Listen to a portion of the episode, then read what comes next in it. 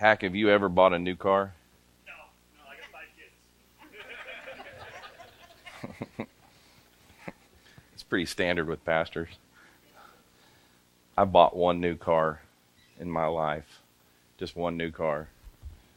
And here's the crazy thing is, is like, I didn't take my old car and take parts off of my old car and put it on my new car. I mean, that would be absurd, right? Be absurd to like take old stuff and attach it to the new stuff. But that's exactly what the church does with the scripture.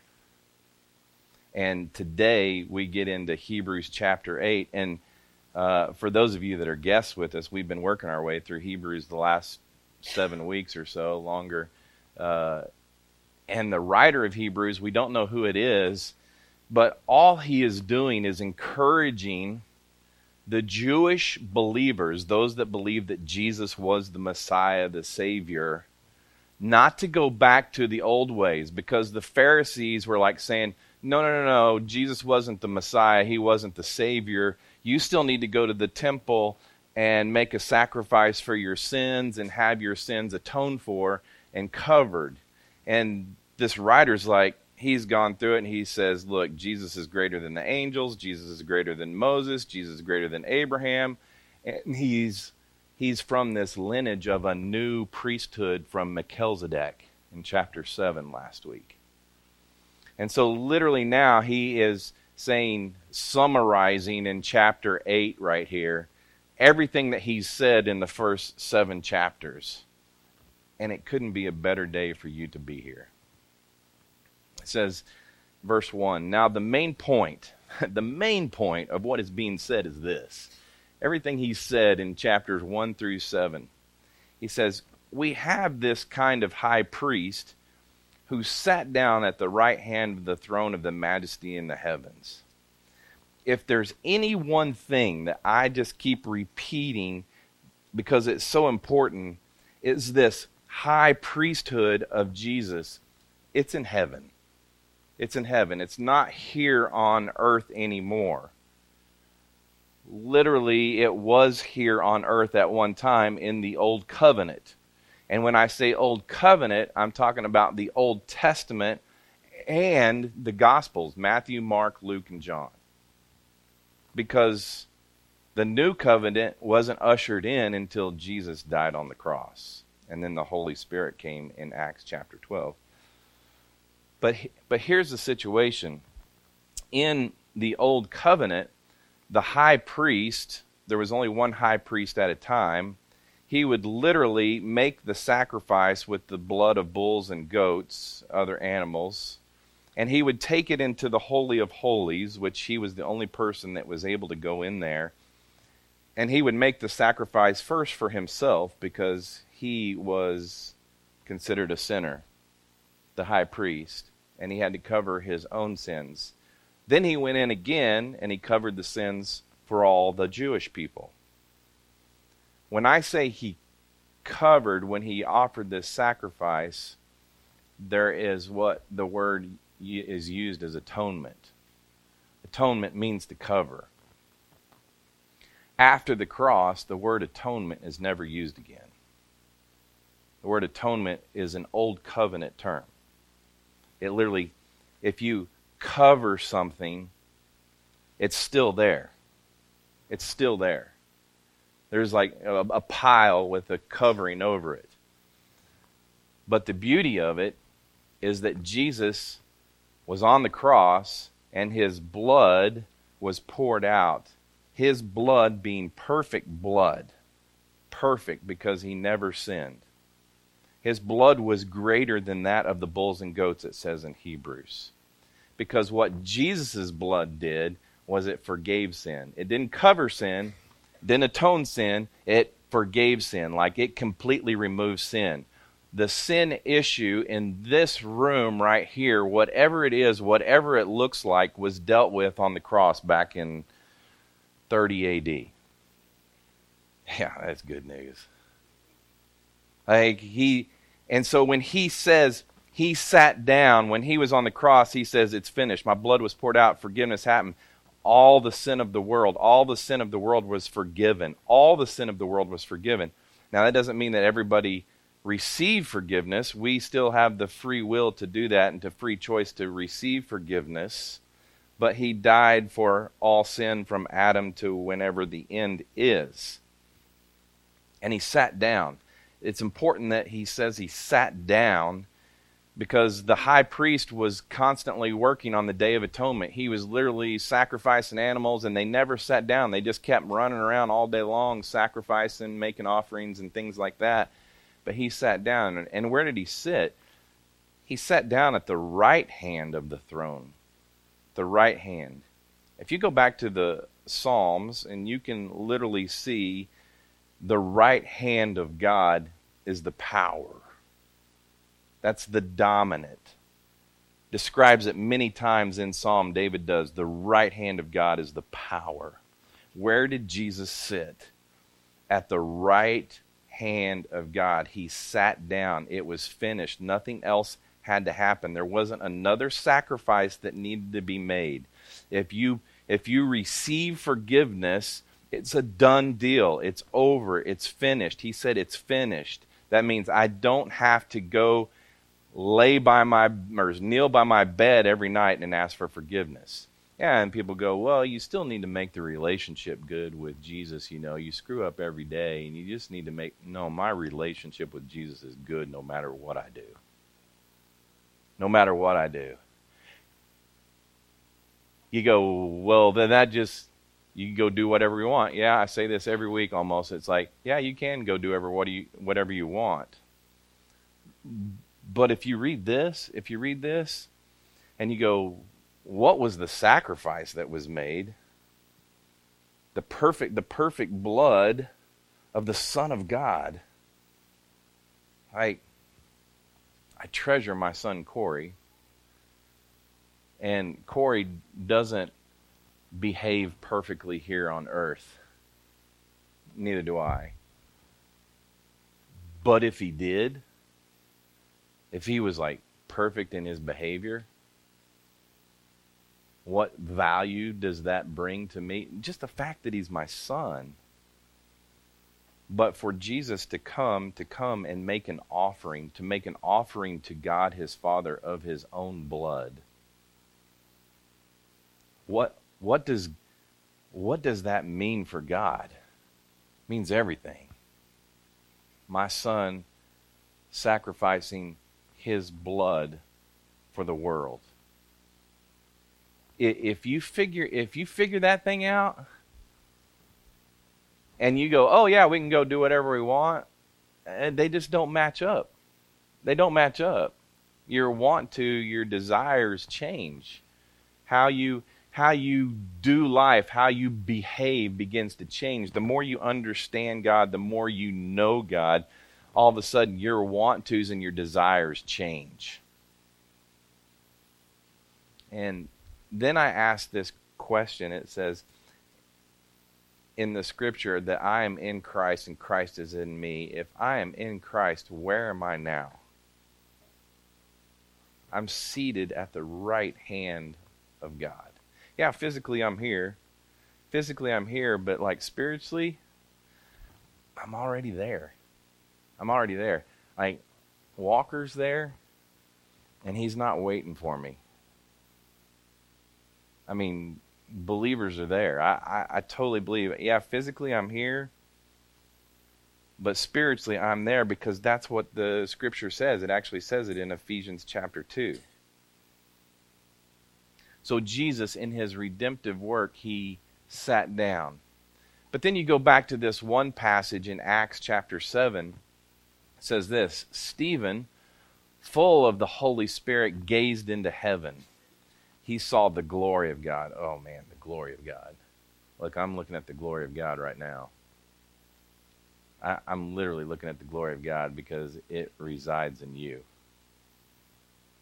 He says, he saw the glory of God and Jesus standing at the right hand of God. Oh, wait, Jesus is standing at the right hand of God? He said, Look, I see the heavens open and the Son of Man standing at the right hand of God. But I thought Jesus sat down. Yeah, but he stands to encourage us. He, he you know, like when someone does well, they stand up to encourage you. And that's literally what when Stephen's saying, I gaze, and he's like, if there's anybody to be encouraged, it would probably be Stephen, the first martyr, the first martyr that died for the gospel. That Jesus was encouraging him in his faith. Verse 2 it says, it says, A minister of the sanctuary and the true tabernacle that was set up by the Lord and not man. You, uh, Hack, talked about, you know, the temples that are set up here on earth and everything else. But listen, there is a tabernacle that is in heaven that God built, He established. It was not pitched by man like it was here on earth. It was literally pitched by the Lord. The true tabernacle that was set up by the Lord and not man. You can go to Exodus chapter 25 through 31 and then uh, chapters 35 through 40, and you can see exactly how God describes this tabernacle, this temple that's built in heaven. It wasn't the same here. Like you're, you're literally talking about 150 feet long and 75 feet wide. He gave exact dimensions. You can go and read those passages and see what it looked like. It says, For every high priest is appointed to offer gifts and sacrifices. To stop there. Every high priest, for, for one, they were appointed. You didn't self appoint yourself as a high priest, that God appointed them as high priests, and there was only one priest at a time. When that high priest died, then another was appointed. And then it says, the sacrifices and the gifts. There's a difference between gifts and sacrifices the gifts that were made is literally they took a part of what they they received from God and returned it back to him as a gift. This would be what you would consider a tithe and an offering. In the old covenant, it talked about 10% of their crops or their their cattle or or whatever it was, but it, was a gift to say, God, I'm thankful for you. I appreciate you. I love you. I give to you, God. Versus the sacrifices, the sacrifices they had to make was they took a perfect animal and they killed it and the blood was poured out and this was a sacrifice for their sins. It was the covering, the atonement of their sins. So he said, For every high priest is appointed to offer gifts and sacrifices. Therefore, it was necessary for this priest also to have something to offer he literally had to make an offering himself. Verse 4 it says, Now if he were on earth, he wouldn't be a priest, since there are those offering gifts prescribed by the law.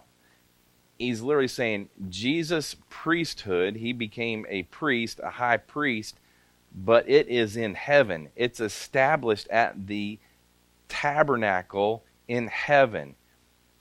And here's the other thing is all the high priests, they came as descendants from Aaron. You can go back to Leviticus and look, and they were from the tribe of Levi. But we know, according to Jesus' genealogy, he came from the tribe of Judah. So he wasn't going to be associated with the earthly high priest here. He came from a whole different genealogy. Verse 5 it says, these serve as a copy and shadow of the heavenly things, as Moses was warned when he was about to complete the tabernacle. For God said, Be careful that you make everything according to the pattern that was shown to you on the mountain. So, literally, Moses is up on Mount Sinai. He's talking with God. God explains to him, Here's what I want you to build.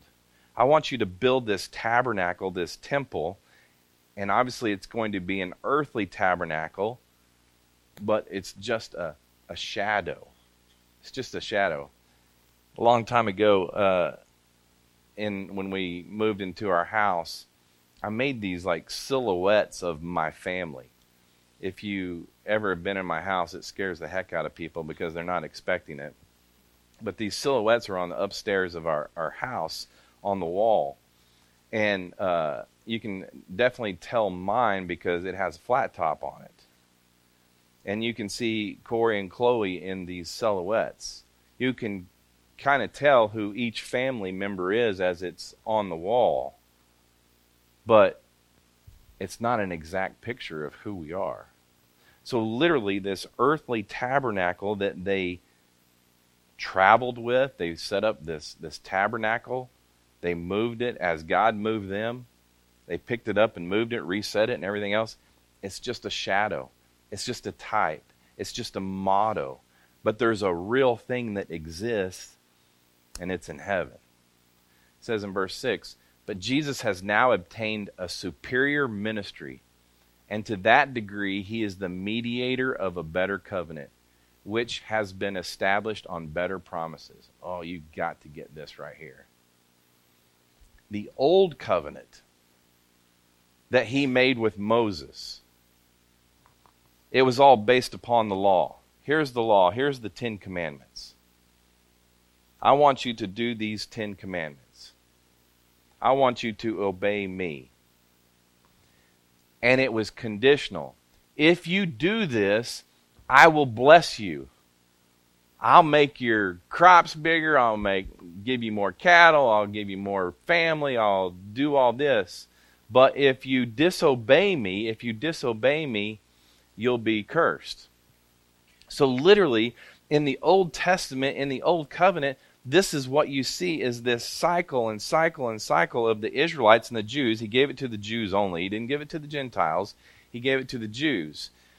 But they would try to obey these Ten Commandments. They would try to obey these 613 laws in Leviticus. They would try to obey this, and they would go off in their own desires and flesh, and they would be cursed.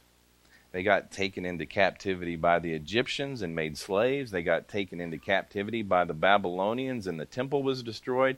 You can go on and on. Even to today, the Jews get punished. Right? I mean, you have Hitler that just like destroyed the Jews. And man, we deal with it even today. And it's this cycle of, okay, we've blown it, we're, we're being cursed now we're going to repent and we're going to come back to God and everything would be good and they would get this blessing and it would last for a season and then all of a sudden they would fail again and punishment would come on them and they just kept going through this cycle after cycle after cycle of and the whole old covenant was there to show us you can't do this in your own strength you can't.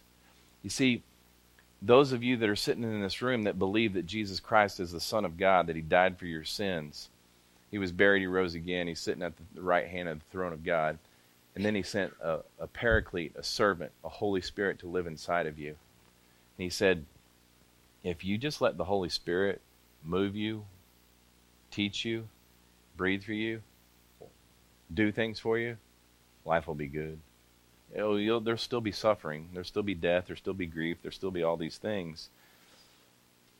But you're able, I can do all things through Christ, through Christ who strengthens me. It's not my strength, it's Him doing it. It's literally Him doing it. Him doing it. Him teaching today from this stage. Now, here's the thing the old covenant, it was dependent on those who received it. God made this conditional covenant with them. If you do this, I'll do this. And it was dependent upon what they did. Now, all of a sudden, Jesus comes along and he's like, I've got a better covenant with you. This is a superior ministry than what they experienced in the old covenant.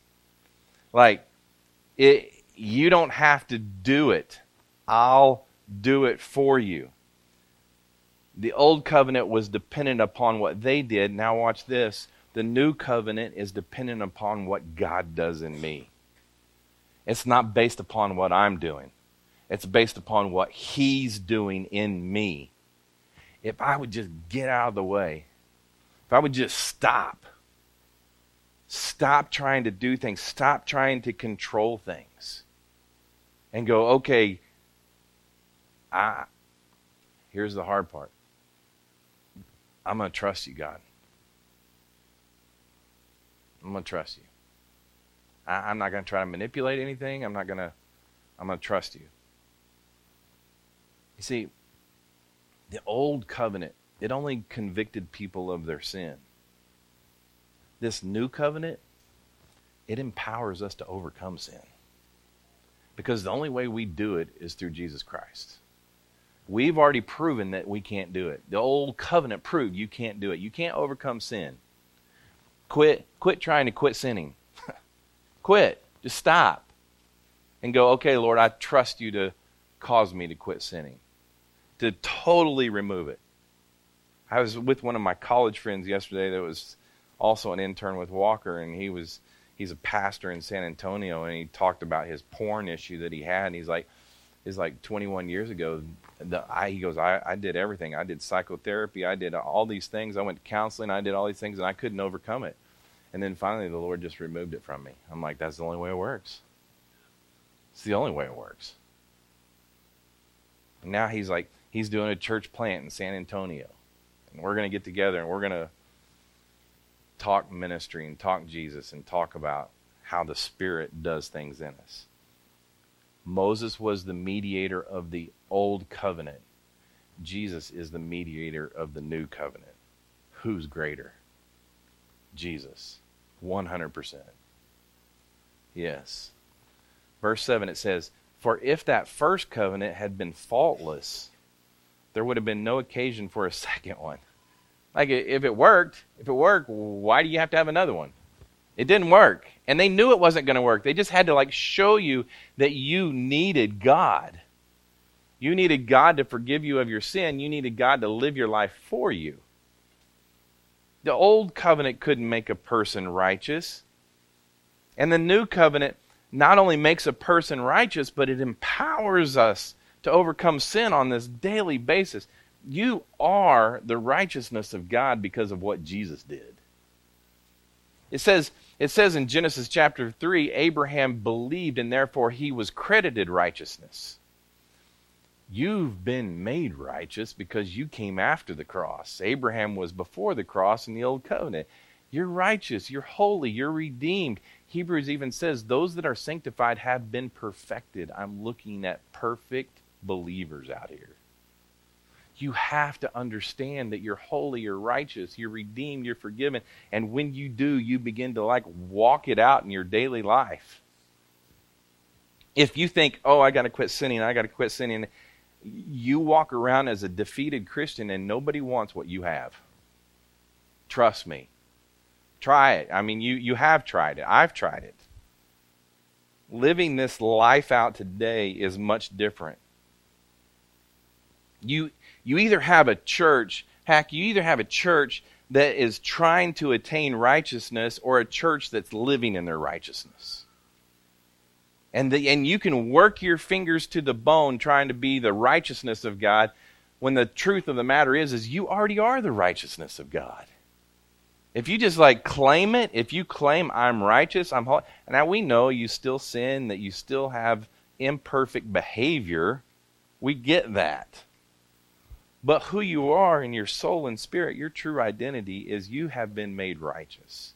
Verse 8 it says, But finding fault with his people, he says, he says, finding fault with his people. You, you go to Jeremiah. Jeremiah is a prophet in the Old Testament, and in, in chapters 31, he knew there was a better covenant coming. Man, if don't read Jeremiah unless you really want to get depressed, but uh, he knew there was a better covenant coming. Jeremiah knew. And he says, finding fault in him, he's talking about the Jews. He says, See, the days are coming, says the Lord, when I will make a new covenant with the house of Israel and with the house of Judah. There was a divided kingdom. There was the, after the death of Solomon, the last king of Israel, there was a divided kingdom. The house of Judah was the two tribes that were in the southern kingdom. It contained Judah, and that's where Jerusalem was. So when the Bible refers to Judah, it's literally referring to Jerusalem and the Jews. It says, Not like the covenant that I made with their ancestors on that day I took them by the hand to lead them out of the land of Egypt. That was a conditional covenant. He says, I showed no concern for them, says the Lord, because they did not continue in my covenant. They blew it again. For this is the covenant that I will make with the house of Israel. This is, I'm quoting, or Hebrews writer is quoting Jeremiah. For this is the covenant that I will make with the house of Israel after those days, says the Lord. I will put my laws into their minds and write them on their hearts. Let me free you up a little bit here. Deuteronomy chapter 11, verse 18. Let me read to you. It says, This is the law, this is the law, the old covenant. Imprint these words of mine on your hearts and minds, bind them as a sign on your hands, and let them be a symbol on your foreheads. Teach them to your children, talking about them when you sit in your house, and when you walk along the road, when you lie down, and when you get up.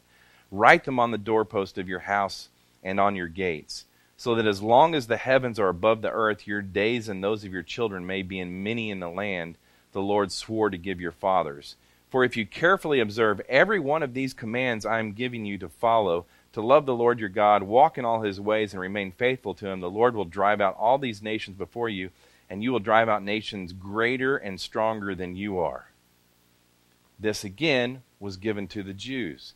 Today, today you can literally go over to Jerusalem and Israel, and there's a picture. Let me. You have the picture. Look, look at this. This this is an Israeli soldier, and they have their time every day when they go to the Lord in prayer. And you'll see this box that's actually on their forehead. It's called a phylactery, a phylactery, and they have God's word inside of this. They've literally taken Deuteronomy 11 and they literally put the word of God on there, and then they have it also strapped on their arm their left arm, which is closest to the heart, closest to the heart, they still do this today. Today. And all this writer in Hebrews is saying there's something greater. There's something greater that can. You have a Holy Spirit, and He's written the Word of God on your heart, like literally. I can sit here and I can quote scripture and read the thing, and it's all like I don't have to like memorize it. He brings it to me. He brings it to me all the time. Obviously, I have read it and I've studied it and everything else, but I don't have to sit here and memorize it. The more I read it and the more I fall in love with it, the more it's just like it's loaded in. It can happen. You know, that's what happened to Paul. He was on that road to Damascus and it just got downloaded to him. It says I will be their God, and they will be my people. And each person will not teach his fellow citizen and each, each his brother or sister or saying, Know the Lord, because they will all know me from the least to the greatest of them. For I will forgive their wrongdoing, and I will never again remember their sins. I can get into this whole thing about the the fulfillment of the prophecies. Was this prophecy for the Jews? Yes, it was for the Jews. Has it been fulfilled? Will it be fulfilled? I can get into that whole thing. But what I want you to understand is that you are a benefactor from this covenant. Because of what has occurred, this much greater promise, this much greater covenant with the Jews, we benefit from it. We also, as Gentiles, get to participate in this covenant. It's a part of us because Jesus' blood was the perfect offering for the world. And then the last verse is this By saying a new covenant, he has declared that the first is obsolete. I didn't say this. I didn't say this. I didn't say this. Heck, tell your church, I didn't say this. I'm reading it out of the Bible, the book of Hebrews. It says, By saying a new covenant, he has declared that the first is obsolete. He's not taken old parts and putting it on the new covenant, which is what the church does. Go memorize the Ten Commandments and live by the Ten Commandments. No, no, no, no, no, no. That was given to the Jews. It was in an old covenant.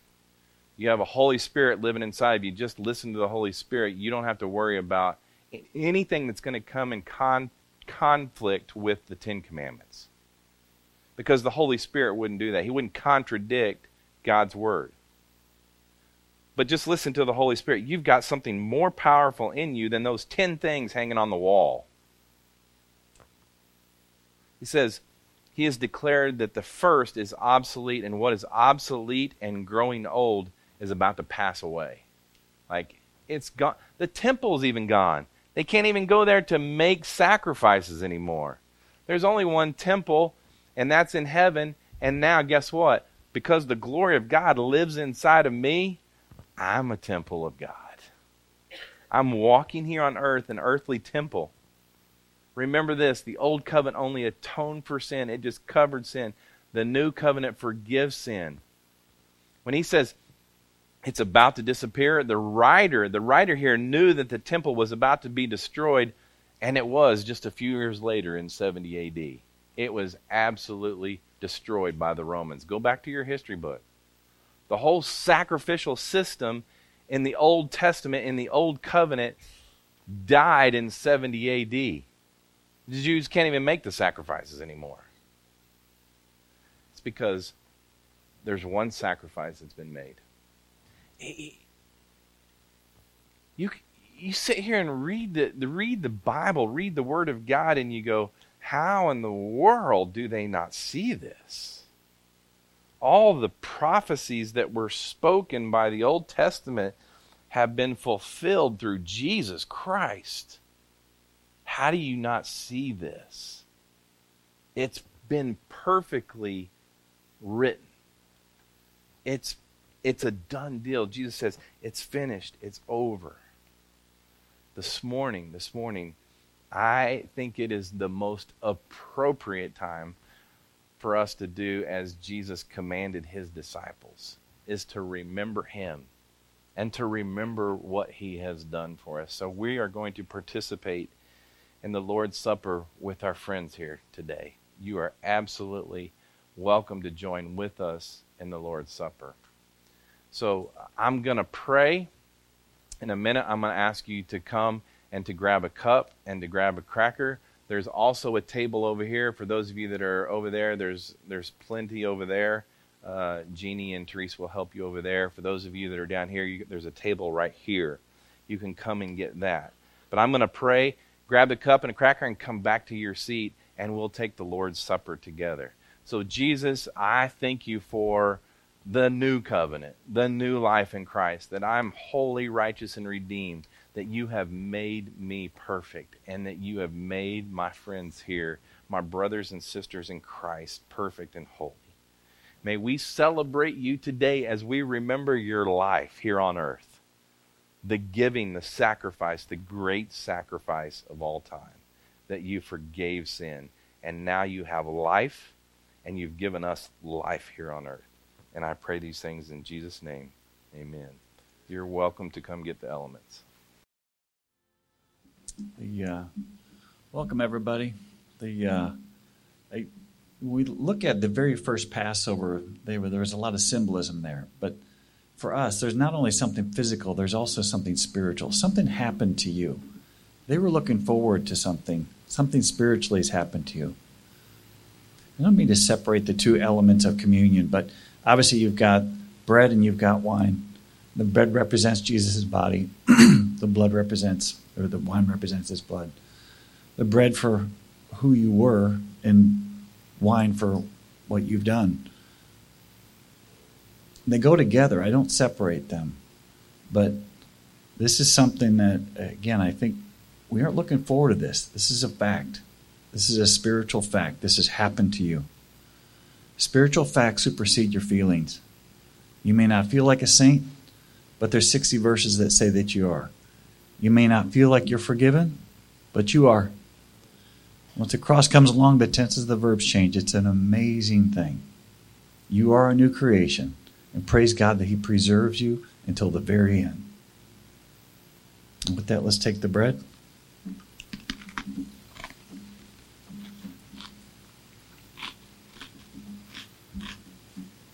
And the juice.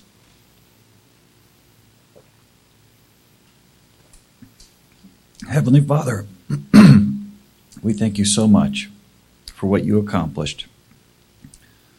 It is hard to fathom all that was done, how many lives have been touched. You were the perfect sacrifice. And by one sacrifice, you've made perfect those who are here. Not behavior wise. This never was about behavior. This has always been about faith. And pray that we come to further understand what it means to live by your life. Thank you for dying for us. Thank you for taking up residence within us. In Jesus' name we pray. Amen. Amen.